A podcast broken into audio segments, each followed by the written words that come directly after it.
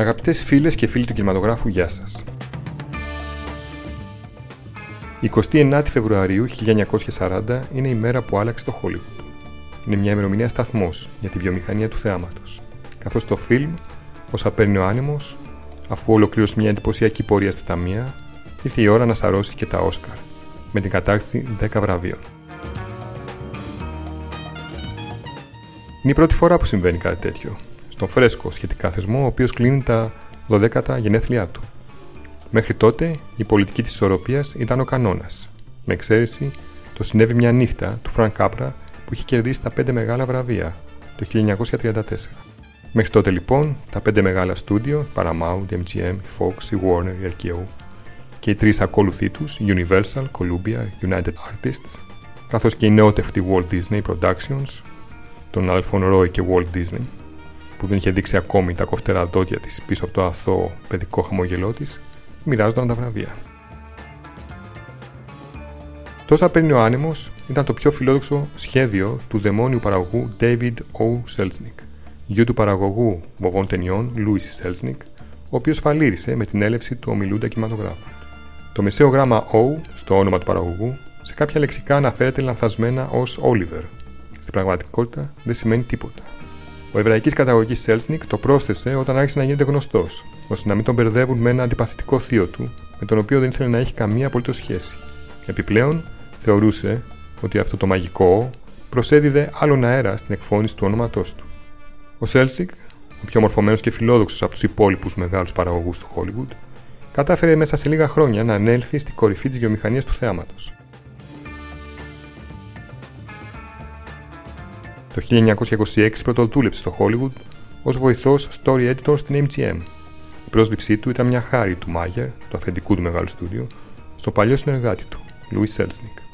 Έφτασε αργότερα μέχρι το πόστο του Γενικού Διευθυντή για την RKO, ενώ είχε μεσολαβήσει και το πέρασμά του στο διπλό ρόλο του παραγωγού και βοηθού σκηνοθέτη για μια τριετία στην Paramount.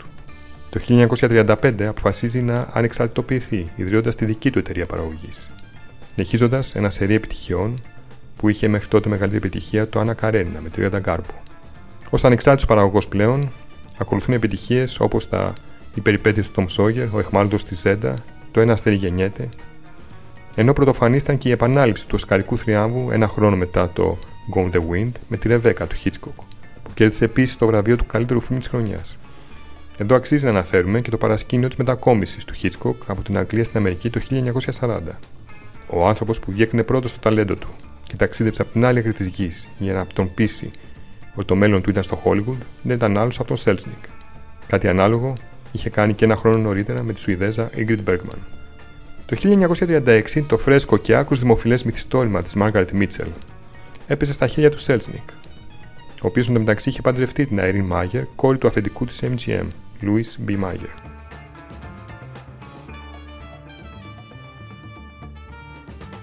Καταλαβαίνοντας ότι κρατούσε θησαυρό στα χέρια του, έσπευσε αμέσως να αγοράσει τα πνευματικά δικαιώματα έναντι $50,000 και αργότερα, όταν η ταινία έσκησε, χάρισε στη συγγραφέα άλλα τόσα. Έβαλε όλους τους υπαλλήλους του, μεταξύ των οποίων και 15 σεναριογράφους, να πέσουν με τα μούτρα στο συγκεκριμένο project. Έχουν αφήσει ιστορία τα μέτρητα μέμος του, που ανέγραφαν με ακρίβεια τις εντολές του, με συνέπεια η εν λόγω συνήθειά του να του χαρίσει το προσωνύμιο «Μεγάλος Δικτάτορας». Είναι η εποχή που η παραγωγή είναι οι ανώτατοι άρχοντες της βιομηχανίας του θεάματος και οι σκηνοθέτες απλοί διεκπεραιωτές τους, που ικανοποιούν όλες τις παραξενιές. Διόλου τυχαίο λοιπόν το γεγονός ότι στα γυρίσματα του φιλμ άλλαξε σκηνοθέτη 3 φορές. Ξεκίνησε με τον Sam Wood, τον αντικατέστησε με τον George Cukor που ήταν και φίλος του, και εν τέλει ο Victor Fleming έβαλε τους τίτλους τέλος. Το παράδοξο εδώ είναι πως ο δαντελένιος Cukor γύρισε τις εκκάνς δράσεις, ενώ μέτρη της περιπέτειας Fleming ανέλαβε σχεδόν όλο το μελοδραματικό δεύτερο μέρος.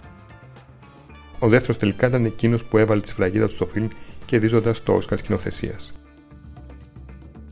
Η διαφορά ανάμεσα στους άλλους παραγωγούς και σε μένα, έλεγε ο Selznick το 1957, είναι πως ενδιαφέρομαι για όλες τις λεπτομέρειες που υψέρχονται στην κατασκευή ενός φιλμ.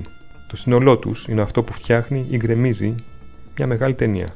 Προσωπικά πιστεύω πως έχω το δικαίωμα να είμαι υπεύθυνος για όλα.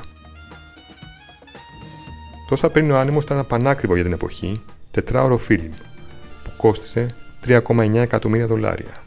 Ένας ποταμός γυρισμένος σε τεχνικό λόρ, που πρόσφερε για πρώτη φορά στην ιστορία του κινηματογράφου τέτοια οπτική μεγαλοπρέπεια στους θεατές, με σκηνές που είχαν χιλιάδες κομπάρσους να αναπαριστούν πιστικά τις μάχες και τις λαοθάλασσες του Αμερικανικού εμφυλίου. Με συναρπαστική κινηματογράφηση της φλεγόμενης Ατλάντα, για τις ανάγκες της οποίας κάηκαν όλα τα σκηνικά του King Kong. Και πρωταγωνιστές τους αστέρες της εποχής, τη Vivian Lee ως Scarlet O'Hara και τον Clark Gable ως Rhett Butler. Το όνομα του Selznick, ο οποίος φυσικά έβαλε το χεράκι του και στο σενάριο, ενώ δεν δίστασε να σκηνοθετήσει και κάποιες σκηνές που δεν τον είχαν αφήσει ικανοποιημένο, δεν χωρούσε καμία έκπτωση. Εκείνη τη νύχτα λοιπόν, της 29ης Φεβρουαρίου 1940, τόσα παίρνει ο άνεμος, δημιούργησε μια σειρά από ρεκόρ. Εκτός του ότι ήταν η πρώτη πολυνίκης ταινία του θεσμού, με τα 8 βασικά συν 2 τεχνικά Όσκαρ, έγινε και η πρώτη ταινία στην οποία βραβεύτηκε εκπρόσωπος της αφροαμερικανικής κοινότητας. Η Hattie McDaniel, που παίζει την υπηρέτρια της Scarlett, παρότι δεν της επιτράπηκε να κάτσει στο ίδιο τραπέζι με τις συνυποψήφιές της, έγινε όχι μόνο η πρώτη μαύρη ηθοποιός που κέρδισε το βραβείο, αλλά και η πρώτη υποψήφια μαύρη καλλιτέχνηδα, καθώς και η πρώτη της φιλής της που βρέθηκε στον χώρο της απονομής των Όσκαρ. Και ενώ όλοι θεωρούσαν ότι ο Selznick, που είχε ενορχιστρώσει στο προηγούμενο διάστημα μια πρωτοφανή διαφημιστική καμπάνια υπέρ του φιλμ, θα ήταν πλέον ευχαριστημένος με τόσα βραβεία, εκείνος είχε τα νεύρα του. Γιατί? Επειδή ο Clark Gable έχασε το βραβείο ερμηνείας από τον Βρετανό Robert Donat για το «Αντίο κύριε Chips». Ως συνέπεια, ο θυμωμένος παραγωγός θα απολύσει τον υπεύθυνο μάρκετινγκ, ρίχνοντάς του το φταίξιμο για την ήττα του Gable. Αλλά αργότερα θα ανακαλέσει και θα του στήσει συγγνώμη. Η ταινία για τις επόμενες δεκαετίες θα βρίσκεται διαρκώς στη δεκάδα με τα κορυφαία φιλμ στην ιστορία του αμερικανικού κινηματογράφου. Ενώ το εισπρακτικό ρεκόρ της με βάση τα οικονομικά δεδομένα, ο πληθωρισμός, η αξία του δολαρίου, η τιμή εισιτηρίου, την καθιστά στη βραχύσωμη λίστα με τις εμπορικότερες ταινίες όλων των εποχών. Μπορεί στην εποχή της να έκανες πράξεις που άγγιξαν τα 200 εκατομμύρια δολάρια, ένα ποσό μάλλον μέτριο για τη σημερινή εποχή, αλλά σύμφωνα με τους ειδικούς αναλυτές, αυτό το ποσό αντιστοιχεί σε σημερινά χρήματα στο ηλικιώδες νούμερο των 1,8 δισεκατομμυρίων δολαρίων.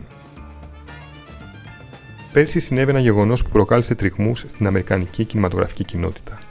Με αφορμή τα επεισόδια που ακολούθησαν της ρατσιστικής δολοφονίας του άτυχου George Floyd στη Μινεάπολις, ξεκίνησε μια κουβέντα για το πόσο κέριο είναι το ζήτημα της αποκαθήλωσης κάποιων ταινιών που φλερτάρουν ανοιχτά με τον ρατσισμό. Η αναφορά στο φιλμ, που εξιντανικεύει τον Αμερικανικό Νότο και αποτελεί μια νοσταλγική ρομαντική ματιά πάνω στη ζωή των νοτίων γεωκτημόνων που χάνουν τις περιουσίες και τους σκλάβους τους μετά την ήττα στον Αμερικανικό εμφύλιο και την κατάργηση της δουλείας, δεν έμεινε μόνο στα λόγια. Οι αντιδράσεις προκλήθηκαν, οδήγησαν την HBO Max στην απόφαση να αφαιρέσει το όνομα της ταινίας από τη λίστα με τα κλασικά φιλμ της ταινιοθήκης της. Η αιτιολογία ότι προάγει τον ρατσισμό. Ευτυχώς οι φωνές λογικής εισακούστηκαν και η ταινία επέστρεψε ύστερα από λίγες μέρες στη θέση της. Ο εκπρόσωπος της πλατφόρμας δήλωσε ότι οι ρατσιστικές συμπεριφορές που αποτυπώνει το φιλμ ήταν λάθος τότε, αλλά είναι λάθος και τώρα. Αισθανόμαστε, συνέχισε, ότι είναι επίσης λάθος να την προβάλλουμε σήμερα δίχως επεξηγήσεις ή χωρίς να καταδικάζουμε τη ρατσιστική οπτική της. Γι' αυτό θα την επαναφέρουμε συνοδευόμενη από συζητήσεις για το ιστορικό πλαίσιο της. Δεν θα γίνει καμιά αλλαγή στην ταινία, αφού με το να την λογοκρίνουμε είναι σαν να δεχόμαστε ότι ο ρατσισμός δεν υπήρξε ποτέ στο ένοχο παρελθόν της Αμερικής, ολοκλήρωσε. Και δύο τελευταίες κουβέντες για το παραγωγό του φιλμ, το Selznick, ο οποίος ήταν ουσιαστικά ο πρώτος που δημιούργησε τον όρο ανεξάρτητος παραγωγός στο Hollywood. Ο Selznick έχει τη τιμητική του, είτε έμεσα είτε άμεσα, σε δύο φιλμ που προβάλλονται με επιτυχία αυτές τις μέρες στο Netflix και πιθανότατα να αποκτήσουν μερικές υποψηφιότητες στα περχόμενα Όσκαρ. Στο ΜΑΝΚ του David Fincher, ο δαιμόνιος παραγωγός παρουσιάζεται να έχει σύσκεψη με μια ομάδα καπάτσων σεναριογράφων, στην οποία ηγείται ο Herman Mankiewicz του Πολιτικέιν. Τους ρωτά λοιπόν ο παραγωγός τι ταινία θα πρέπει να φτιάξουν για να φέρουν κόσμο στα ταμεία. Εκείνοι, γνωρίζοντας καλά πως το να μιλάνε και μόνο μαζί του είναι σαν να ακροβατούν δίχως δίχτυ ασφαλείας, αυτοσχεδιάζουν και τον βομβαρδίζουν με κινηματογραφικές ιδέες και εικόνες, πλασάροντάς του μια παλαβή ιδέα.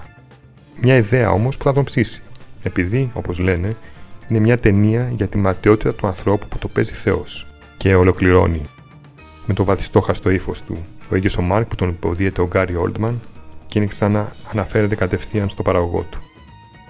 Η ταινία αφορά στην φαουστιανή διαπραγμάτευση για αθανασία. Στο επίσης ασπρόμαυρο Malcolm and Mary του Sam Levinson, ο πρωταγωνιστής John David Washington είναι ένας σκηνοθέτης που διαβάζει μια αρνητική κριτική για τη νέα ταινία του και εξοργίζεται.